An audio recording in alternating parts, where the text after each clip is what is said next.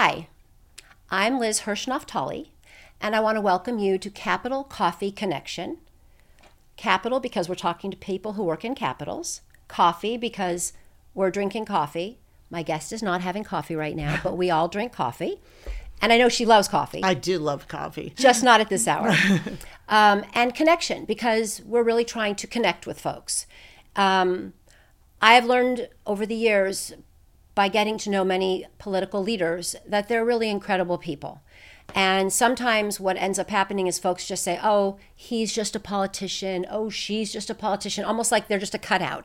And through this podcast, what we hope to do is to dispel that myth and to actually show these amazing human beings who are working quite hard and with great passion and great heart to take care of our country, to take care of our cities and our states. So, Capital Coffee Connection is not about politics and policy, but it's truly about the heart and humanity. And if you think about it, you know, in the human genome, everybody that walks this earth, 8 billion people plus, are 99.6% the same. what differentiates us is like basically 0.4. So, how do we actually come together and celebrate our difference as opposed to using some differences to uh, separate us. Yeah. I was thinking um, that recently I've had a lot of young women come up to me and say, How do you do it? Like, how are you a mother? How are you a wife? How are you a daughter? How are you a sister? And how are you a career person? How do you juggle it? And I was thinking, God, I wish I knew the secret because that would be amazing. but what I do know is it's sort of like I call it the woman dance. So we dance when we need to like keep up with the beat, keep up with the rhythm, keep up with the tempo. And then there's the crescendo and we keep dancing because we want to make it look smooth and we and we want to be in a position where we're being graceful, balanced and powerful. But I see a lot of women make it look easy and I know it's not. Beyonce, who's a singer and a dancer, said, "The most alluring thing a woman can have is confidence." And today I am very fortunate to be having coffee and water with a confident woman leader. Uh, and in keeping with my metaphor, is a dynamic, thoughtful, respected, and very powerful dancer. Our guest today is Congresswoman Katherine Clark, and she represents Massachusetts' 5th Congressional District, which includes many of Boston's northern and western suburbs, yes. like Medford, Framingham, Woburn, and your hometown of Revere, right. which is named after Paul Revere. Of course. Little fact. uh, Katherine Clark is also the Democratic Minority Whip. Uh, which is the second highest ranking member of House Democrats, which is pretty cool. That's very cool. Yeah. so thank you for joining me. Um, and we're going to just start with talking just about the beginning of Katherine time. well, Liz, thank you. Yeah. thank you for having me. And um, I just love this concept. First of all, even though I'm not having coffee right now, I yeah. do love coffee. Okay. I think it makes up three quarters of my blood system is caffeine.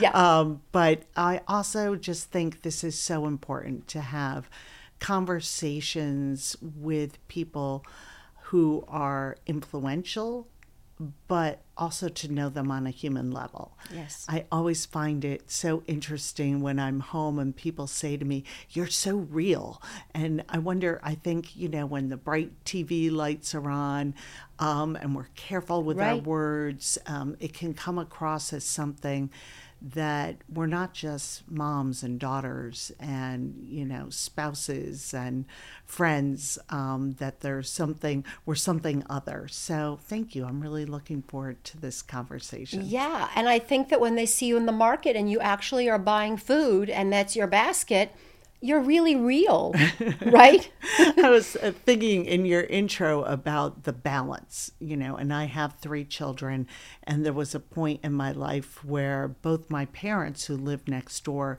had a lot of medical issues. Yeah. My dad had had a major stroke, my mom had very um, severe Alzheimer's. And so there was a lot going on. Yeah. And I remember getting invited to speak on work life balance. And I was telling my husband about this, and we literally threw our heads back laughing because we're like there there is no balance. I am lucky enough to get to do what I love yes. and something I'm passionate about not everybody gets to do that, and I know what a privilege that is. Yeah. And um, but there really isn't any balance. And I bought my house from a friend who's a realtor, and so she had keys to my home, and so for this presentation, Right. she broke into my house and took pictures of my kitchen that she did not tell me she was coming. And so there was a mop leaning against a box of wine, The best. several open jars of peanut butter and other just craziness. And tucked in there was a legislator of the year. I was in the state house at the time Oh, that's great. award that had somehow gotten lost. I mean, chaos. And then she put that into the presentation with the picture from my campaign brochure where we're in matching shirts and the dog and all the children are smiling at the camera. and it's like, Mm-hmm. It's the this, best. This is that, but this is what it really looks like. Yes. and that presentation got such a reaction because I think women do see um, other women as somehow having cracked a formula that eludes them. And Yeah. we're all in this every day trying to put together these real demands. Oh yeah, and it's and it's that's why I say a dance because Yeah. we we keep moving, and we do it in different ways. But let me ask you this: your parents, they were very influential in your life, and I, and they they had an interesting story because they started out as Episcopalian Yep. And very you know serious folks. Your dad was a Republican. Yes. and I'm sure I just don't even know if he voted for you. We're not going to go there. You can tell me, but but then they became very interested in um, Far Eastern Yeah. They, they got philosophy. got very interested in meditation and sort of the healing benefits of that and and sort of this idea of um, even though they were still Christian Yeah. uh, and uh, Episcopalian that um, that all these religions are sort of uh, that they are very much tied together Yeah. And that we uh, and it's so much of what we're seeing in politics that they were sort of trying to come at through a different lens of recognizing the humanity and the divinity in all people It's beautiful. and not just Yeah. um, you know that it's this church this particular faith this particular practice but that there are such universal truths and Yeah. really love at the basis of it but they were very very unlikely people for this particular journey But isn't that amazing? Like the yeah growth, and- especially my dad you know Yeah. um, but um, my dad actually uh, every sunday we went to my grandmother's house for dinner Mm-hmm. and she was the the family matriarch to be sure and she was a democrat through and through and loved my dad they had a very very close relationship but their job was faux fighting every every sunday night on about things. politics Mm, until my dad was 80 and he went down and registered as a Democrat. It was a very Amazing. interesting, uh, amazing life. um, um, interesting transition for him. You had a great grandmother who was a machinist in World War II. That was my grandmother. Yeah, That was your grandma. Yeah. And she, this is the woman we're talking about. Yep. And she lived till 102. she did. What was her secret? Uh, she, I remember she got asked that once when we were celebrating her birthday, Yeah. well into her 90s at a restaurant. And she said, hard work. And then she said, why did I possibly say that? It's good luck. Maybe both. Maybe both and good genes. But, um, but she really was an incredible person. Um, you know, she always, she didn't work outside of the home except during World War II. And I actually wrote my undergrad thesis on her and um, sort of the propaganda that was used to get women out of the house into machinist jobs uh, during the war and then get them back out so that these jobs were freed up For the men coming home from war. for the men coming home and just um, how for you know she got married right out of high school never went to college and for her it was such a time of feeling like she was part of something bigger Interesting. and uh, it really it left a real effect on me uh, and i was so glad that i chose that topic and got to explore a part of her life that wasn't obvious to me growing up, but that she really um, uh, felt so connected to a mission and part of a war effort um, when she, you know, loved being a homemaker, but it was the first time in her life that she'd really had that experience. And I have a picture of her in her, you know, in her kerchief and Right. uh, and her um, overalls, uh, working working one of the machine presses. Uh, she made small airplane parts in Connecticut, uh, uh, hanging in my district office. I love it. Yeah. I love it. When you were in school, high school, did you have a teacher that was inspiring um, or something that you did in high school that you carried with you that's part of like the beginning of who you are now as a leader?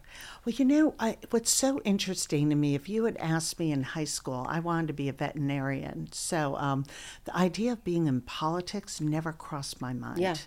Um, I, uh, I was terrified of public speaking. And so the idea that I would basically make a living public speaking, Right. it just, I Yeah. would never have foreseen this. But I was the editor of my school newspaper. Okay. And at the time, this is in the late 70s, early 80s. Right. Uh, we took on a alumni group that were um, raffling off a Cadillac because we said they should be doing a gas uh, economy car. so, and the the faculty advisor said that we should feel free to do this, Right. you know. Um, and but she she ended up resigning her position because it was so controversial, and the fact that she stuck with us. Even though it meant that she was no longer the faculty advisor, um, her bravery in that moment um, just really stuck with me. Taught you something. Yeah, and that she believed in us, even though we were, Yeah. you know, 16 year olds writing It's our, so our little school newspaper. Yeah, but that's it's not so much the subject and also funny the Cadillac, but like the idea that Yeah. she followed through and wasn't going to leave her students high and dry. That's right. That's right. And it's, it was a really good lesson on Yeah. Making sure you're there for people, especially those who don't have power and don't have a voice. Yeah, and being a mentor for students, Yeah. for young people. So I have a, a funny question. You went and studied in Japan. I did. What I mean, besides going there for sushi and culture and art, like was there something else? I, I just think that's a great thing. And back in the '80s, so that was an interesting. Yeah, it was it was quite the choice. I think I was the tallest woman in the country at the time. Uh, Perhaps. for your uh, listeners, I'm about five eleven, and uh, I got my picture taken a lot when I went. And at first, I thought it was very flattering, and then I realized it was more a novelty to Yeah. see a woman so tall all. But I went to St. Lawrence University in Canton, New York, a very small school in a very rural part of upstate New York. And I just wanted something that was going to push my limits. I had never taken a single day of Japanese. So it was, I often say, it felt sometimes like I was the family dog. People were nice to me, they fed me, but I often had no idea what was going on. I can believe that. I remember we once went with uh, my family to. Um, I, I knew we were going to where they had some sort of vacation home. What I didn't know is we were spending the weekend, so I brought nothing with me. so there were mistakes in communication. Like there was nothing you could run out and buy that would fit you either, right? That's right. That's right. But um, it was it was a really amazing Sounds- experience and really a great adventure. It sounds amazing. When I thought about that and you, it just seemed a little bit like incongruent. But I get what you did, which was Yeah. just again pushing the limits. just push the limits a Yeah. little bit. And, you know, I remember returning home and uh, being in the Chicago airport, flying back uh, to New England, and just just amazed at the diversity of people and how big everybody was. Mm-hmm. Your I life think I had- opened up because you traveled. yeah. And I had just, you know, and it was really, and I, I'm sure my parents had to deal with me for a long time. I thought it was just vile that they wore their shoes in the house after one semester away. I get it. Yeah. I get it. That's really interesting. Yeah, you learn a lot. it was great. And I think that's part of what we're trying to do is like have these stories so people can learn from them. Not everybody's going to get to go to Japan, but your story's great. right. You know. Right. Um, So I want to talk about like that being kind of a person that does crazy things or takes a chance. And you have been in the um, house now for 10 years? Almost 10 years. Okay. Yeah. So, and we've had a big change, and we're not here to talk about politics, but I think what I'd love for you to do, because people don't really know, what does a whip do? You have a whip on both sides, but what does, what is your role? Because it's an important role, and I don't know that everybody knows what that role is. Yeah. It's, um, my job is to count the votes. Okay. to see where members are, what information they need, and to make sure that our vote is going to be there. Uh, whether that's for something we're trying to get done or in a, opposition to something we're trying to stop. So basically, you have to go or you speak with, you know, a couple hundred folks, to like 200 people. Yeah, and you know I have a great team, as as you know well, Liz. Everything comes down to assembling a great team, Right. but we we just really try and stay close to um, our members of our caucus, see where people are, what concerns. Is there more information we can get you, or is this just a core issue for you that you're not going to come along with us? And you know, report to our leadership team not always specific names because sometimes we keep those in confidence if members ask us to, Right. but we give them the real numbers and let people know where we are. And uh, sometimes those are really tough conversations, and sometimes they're not. You know, it's just you understand that we come from very different districts and there are different issues that people need to navigate. Um, but it's finding out sort of, and it's what I love about this job. It's really being more of a listener than being a whip and un- trying to understand what the different pressures are for people, the Yeah. different frustrations, Yeah. And who has expertise. Um, some of what I've discovered is that I'm often not the best messenger, but someone else who can come and explain an issue from a different point of view or for why it's so important to them can be that even better connector and storyteller about why this issue matters so much. So it's finding those voices and sort of being a convener for folks and I I just love this job. Yeah. And- And, it's a it's a it's a good job for you. It's a great job for yeah. me. And and j- just in, in in closing on this, like you really have it's about it's about connecting again and it's about working together. Which Yeah. I think we need to always remind ourselves that this we get more accomplished when we work together and when we connect. Yeah. And it and that's that's really it. And it's making sure that you're aware that you understand where people's pressure points are. Yeah. You understand where they feel vulnerable, um, or they just feel like they're not being heard. Yeah. Like sometimes people move just because they, they just feel like issues Right. have come up, something's come up, and nobody ever talked to them about it. And, it, you know, that matters to people that they feel like they're being heard, that people they've been sent there to represent are having a place in the process. Yeah, it's nice.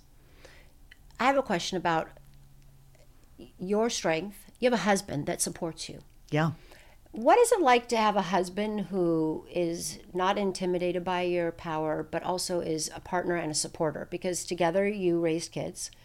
And I always am curious about men who support strong women and are really there. Yeah. Well, I really think I hit the lottery of life with my husband. Uh, we just celebrated our 31st wedding anniversary. Congratulations. And um, he's an amazing guy. Uh, Because he's a career person and very yeah, he- successful. He, just got a new job. He is a very successful attorney, um, doing work for the for the state and the bar organization in Massachusetts. But he has never been anything but supportive and really good at drawing his own boundaries too. That's great. That there are certain political things he's just not interested in partaking in, um, but really believes in the work I'm doing and that I can do it. And to have that kind of support It's amazing. um, is really Yeah. makes me very, very lucky. Yeah. Uh, and I, I don't want to go too long because your kids are grown up and uh, my kids are grown up. They don't really want us talking about them that much. But but what what is there something that you look back and you say that was really a challenge in parenting or something that was really rewarding in parenting? Yeah, I mean, I think that the the glare of social media um, as I have uh, moved up in leadership in the party reflects on them. And, you know, my kids are like all kids. And uh, my daughter made a very public mistake, and that's been brutal, um, the pushback Yeah. on her. But, you know, we've all learned something from that. Um, and there's always that tension as a mom that your choices to go into a public life, a political life, Affect your um, children. affects your kids. And, you know, every single working mom, whether, you know, you're working, uh, whatever your job is, has that feeling like I'm not doing the best job at work and I'm not being the best mom I can be. And I think that we have to learn to accept that our kids understand that we love them and that we are doing the best we can do. I agree. And when we fall short, that, you know, I always say be quick to apologize. Like I'm there's- with you. There's nothing to be lost by that. Mm-hmm. Um, but you know, there definitely is a time when I ran for Congress. We had a huge family vote. So my children voted, my in-laws voted, we all voted. It was unanimous. My youngest son was 11 at the time. Halfway through the summer, about five months into the campaign, he said, "I want to change my vote." oh, I And love it. said 11 was- years old, of course. yeah, and I said, well, this is a good lesson in democracy. Once you vote, Your vote it's counts. done. It counts. It Yeah. counts. Yeah. But um, but I think there have been moments where they've expressed their their pride in I the like work that. that. I do too. Yeah, you know, I I I, I raised five children, and um, it's not easy. Yeah. And each child is very different. Same parents, but very different. But um, they have to go through it on their own. And I think for me, sometimes the hardest part has been letting them make a mistake or letting them do things that I would try to fix or want to correct. But then we don't give them the opportunity to actually learn how to metaphorically spread their wings and fly. Yeah. And it's sometimes that to me is one of the hardest things because I think we have this in common. We can fix things, we can do things, but sometimes we just have to sit back and it's Yeah. not so comfortable. But it's the Yeah. best for our children. But it's how we all grow. Exactly. We're all going to make mistakes. We're all going to fail at something. So At least once. at least once. Many so times, some of us. once a day. But um, you know, Yeah. there is Yeah. you know, but that is where you also find in that risk, you find your real joy and Oh. your purpose. Purpose and growth. Yeah. Yeah. So, uh, what would be, what, is there some great advice somebody gave you? Or terrible advice someone gave you? Because I know you've worked with some people that have given you some great advice. Yeah, uh, you know, I Nancy Pelosi gives a lot of great advice. Share some of it with us. And uh, one of them is know your why. Okay. you know, know why you're here, know why you're doing that, uh, whatever it is you're doing. And that certainly applies far beyond politics. Exactly. Know, know your why. And when you know that, other things tend to fall in line. Yeah. And it won't always be smooth, it won't always look like that picture on my campaign brochure. Um, Or that picture on most people's Instagram. Let's uh, get it correct. the- we live Yeah. very curated Yeah. lives, um, but but there is um, real joy in in knowing your mission, Right. whatever it is, Yeah. and um, and and being able to get to work on something that every day I am excited and hopeful.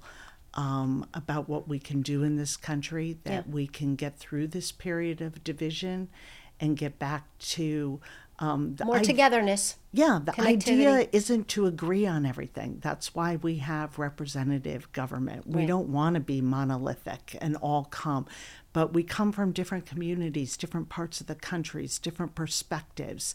And it's why I'm such a champion of having women in politics because I think Yes. our voices are so important. Um, uh, but you know, we should be able to have a discussion and honest disagreements around policy um, that aren't based on turning neighbor against neighbor. Hallelujah. Okay, so now we're going to switch on that great note to really some quicker questions for people to get to know you. All your right. likes, your dislikes. Speed round. Speed, yeah, speed round. Um, and you can answer in a one word, you can give us a sentence, but they're kind of fun ones. You can also Okay. decline. Okay. Okay, so this is my newest question. Do you sleep with your phone on your bedstand or in another room? Bedstand. Yeah, me too. Terrible. Terrible. First thing I check in the I know, but it's wrong. We're, we got to fix that maybe. um, but we'll get to that. Who is your biggest cheerleader? Uh, my biggest cheerleader is my husband. Nice, Sometimes quiet, but always there. but always a cheering. Yeah. You arrive at a desert island or you're stuck on one, and there's only one meal you can have. What would that be? Oh, I am. I love food so much that it's really Hard. tough, but it would have to be a pasta dish. Okay. Do you have a sauce on that pasta? No. oh, these are tough questions. Tough- I'm not going to choose my sauces. These are tough. These are really tough questions for an elected leader because they're like authentic. yeah, yeah. All the pastas. Okay. All the sauces. I don't want to put you in this position exactly. Um, if you have time to exercise, what exercise would that be? Uh, I, I jog. Oh, I won't call it running because it's not running. It's slow. but it's just it's easy. It's fast. You can do it anywhere. And do you listen to music when you do it? I do. What kind of music do you like to listen I, to? it is such an eclectic playlist. I have everything from Beyonce and Drake to Rolling Stones, Talking Heads, little country thrown in there. I love it. It's it's very relate. eclectic. It's fun. It Yeah. is fun. Um, favorite color? Blue. What is your sign? Zodiac sign? cancer, and I am truly a cancer. I like to pair people up, get them in relationships.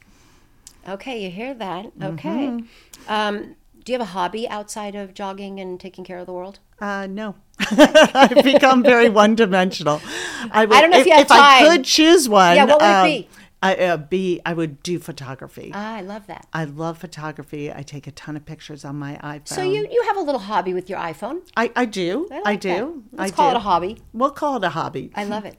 Like when you travel and when things are beautiful, you like to. ta- oh, I take them. a ton of pictures. I love it. Yeah. Okay, you have a hobby. Okay. All right. I'm gonna claim it. Okay. Um, in your house, what would be your favorite household chore? Ooh, favorite household chore. Another tough one. Um, this one's gonna. I, I don't think this is probably a popular one, but I'm a fan of laundry. Me too, and you'd be surprised. You're not alone. I like the stain removal thrill. I find it very satisfying, the whole thing. I'm with you. Yeah. You go from dirty clothes to clean clothes, That's right. and there's a lot of things along the way. And it, yeah, there's gradations there. Um, if you could travel with your husband, just the two of you, anywhere in the world, where would you guys go that you haven't been before? Yeah, um, I think we'd go to Thailand. Mm, Nice. On the hardest day, when you know things just are falling apart, what what what do you do to get back on your feet? Um, I try to surround myself with people who will get me laughing, um, Laughing. because I, I just find that I need that. Um, Just you know, whether it's just self laughing at yourself usually works for me Works very for me. well. Yeah. Um, but just to be surrounded by people who take their jobs very seriously, but don't take themselves so seriously. That's nice. Yeah. Okay, so do you know this game called Kiss Marry Kill Kiss Marry? yeah. So we're going to play it. It's a really easy one. And we call it Kiss Marry Trash because we don't kill on this program. Okay. Um, and I'm going to give you three things. These are also really easy, I Okay. think. Okay. And you just say what you would kiss, what you would marry, and what you would trash. Okay. And I know sometimes it's hard to trash something, so we can be diplomatic if it doesn't work for you. But Okay. All having right. said that, kiss, marry, trash. Ping pong, bowling, miniature golf. oh, marry. Which one would you marry? Uh, miniature golf. Okay, which one would you kiss? Um, ping pong and what was other? Bowling. Oh, bowling. Um, I wouldn't trash either. I kiss those both. Okay. Do I have to trash one? No, you. This is this is. You're right, free to do what you want. It's a free country. I, I, if I had to trash one, I'd trash ping pong Okay. and kiss bowling. Okay. This is a really great one. Chocolate chip cookies, any flavor of ice cream, or apple pie. What would you marry? Ice cream, You'd marry ice cream. Marry ice cream, kiss cookies, and trash pie. Okay. Even though I love pie too. But well, I think you probably like them all. We're playing along. Yeah, yeah, yeah, yeah. um, seasons. And remember, you come from a cold weather Mm-hmm. winter, but summer, spring, winter. Oh, summer, spring, winter. My favorite season's fall. So, Okay. So let's do fall. Let's do fall, summer, winter. Fall, summer, winter. So fall, you would marry. I'd, I'd marry. Um, I'd marry fall. I'd kiss summer, and I'd trash winter. Yeah. Okay. Netflix, reading, meditating. If you need to relax, Netflix, reading, meditating. Uh, marry reading, Okay. kiss Netflix, and trash meditating. I got it. Breakfast, lunch, or dinner. Oh, dinner. Marry dinner. Marry dinner. Uh, kiss lunch, trash breakfast. Okay. Um, this is one you're going to These love. are also but like food groups I love. I know. breakfast. I but- know. And this one's going to be even harder considering on an island you're going to eat pasta. But I love this one because it tells a lot about a person. Um, three different pastas fusilli, penne, spaghetti. What would you marry? What would you kiss? What would you trash? I would uh, marry fusilli. Okay. I would kiss penne, and I'd trash spaghetti. Okay. But I'll eat them all. I know. I'm kind of with you, but I but I get you got to pick it because I'm putting you, in a gotta it. position. Yeah. Basketball, baseball, football. Uh, I'd marry uh, basketball, Okay. kiss baseball, and trash football. Okay. That's, you get it.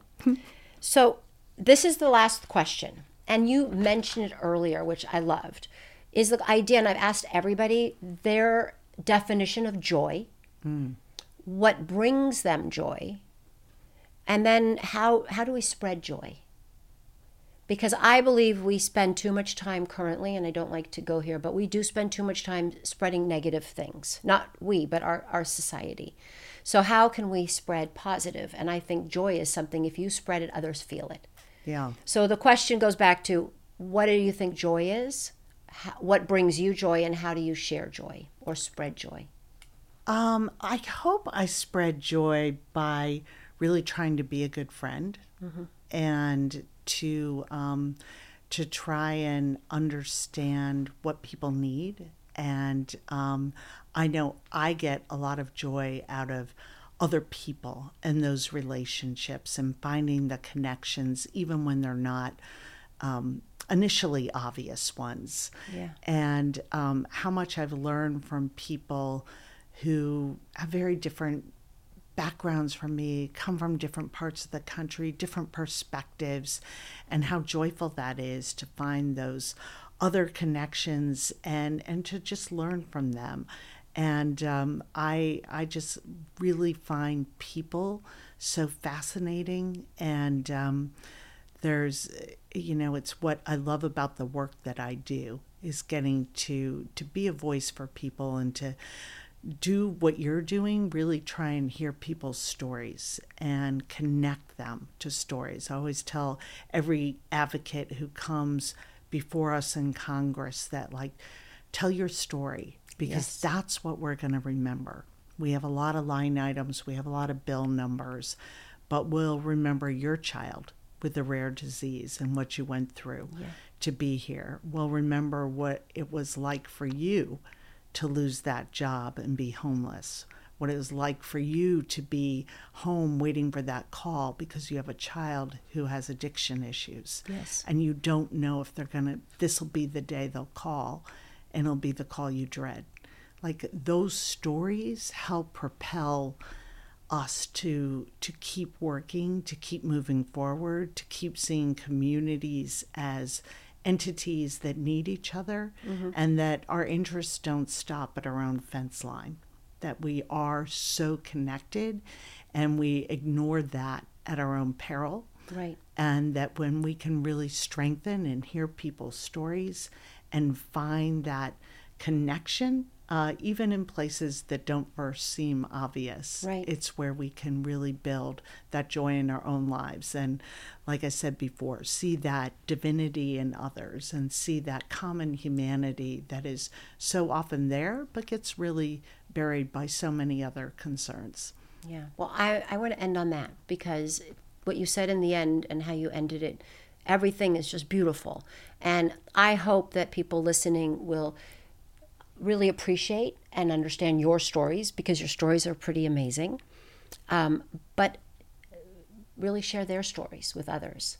Yeah. Um, because I think the more we do share, that's what people do remember. And I think just the act of sharing stories is joyful, Yeah, it is. connecting. It is. And this has been a joy. Well, thank you. thank you so much. And thank, you for you, what you do. And thank you for being a leader and being a strong woman and being thoughtful about uh, the world that we live in. It's, it's important and it's very um, meaningful. Um, and thank you.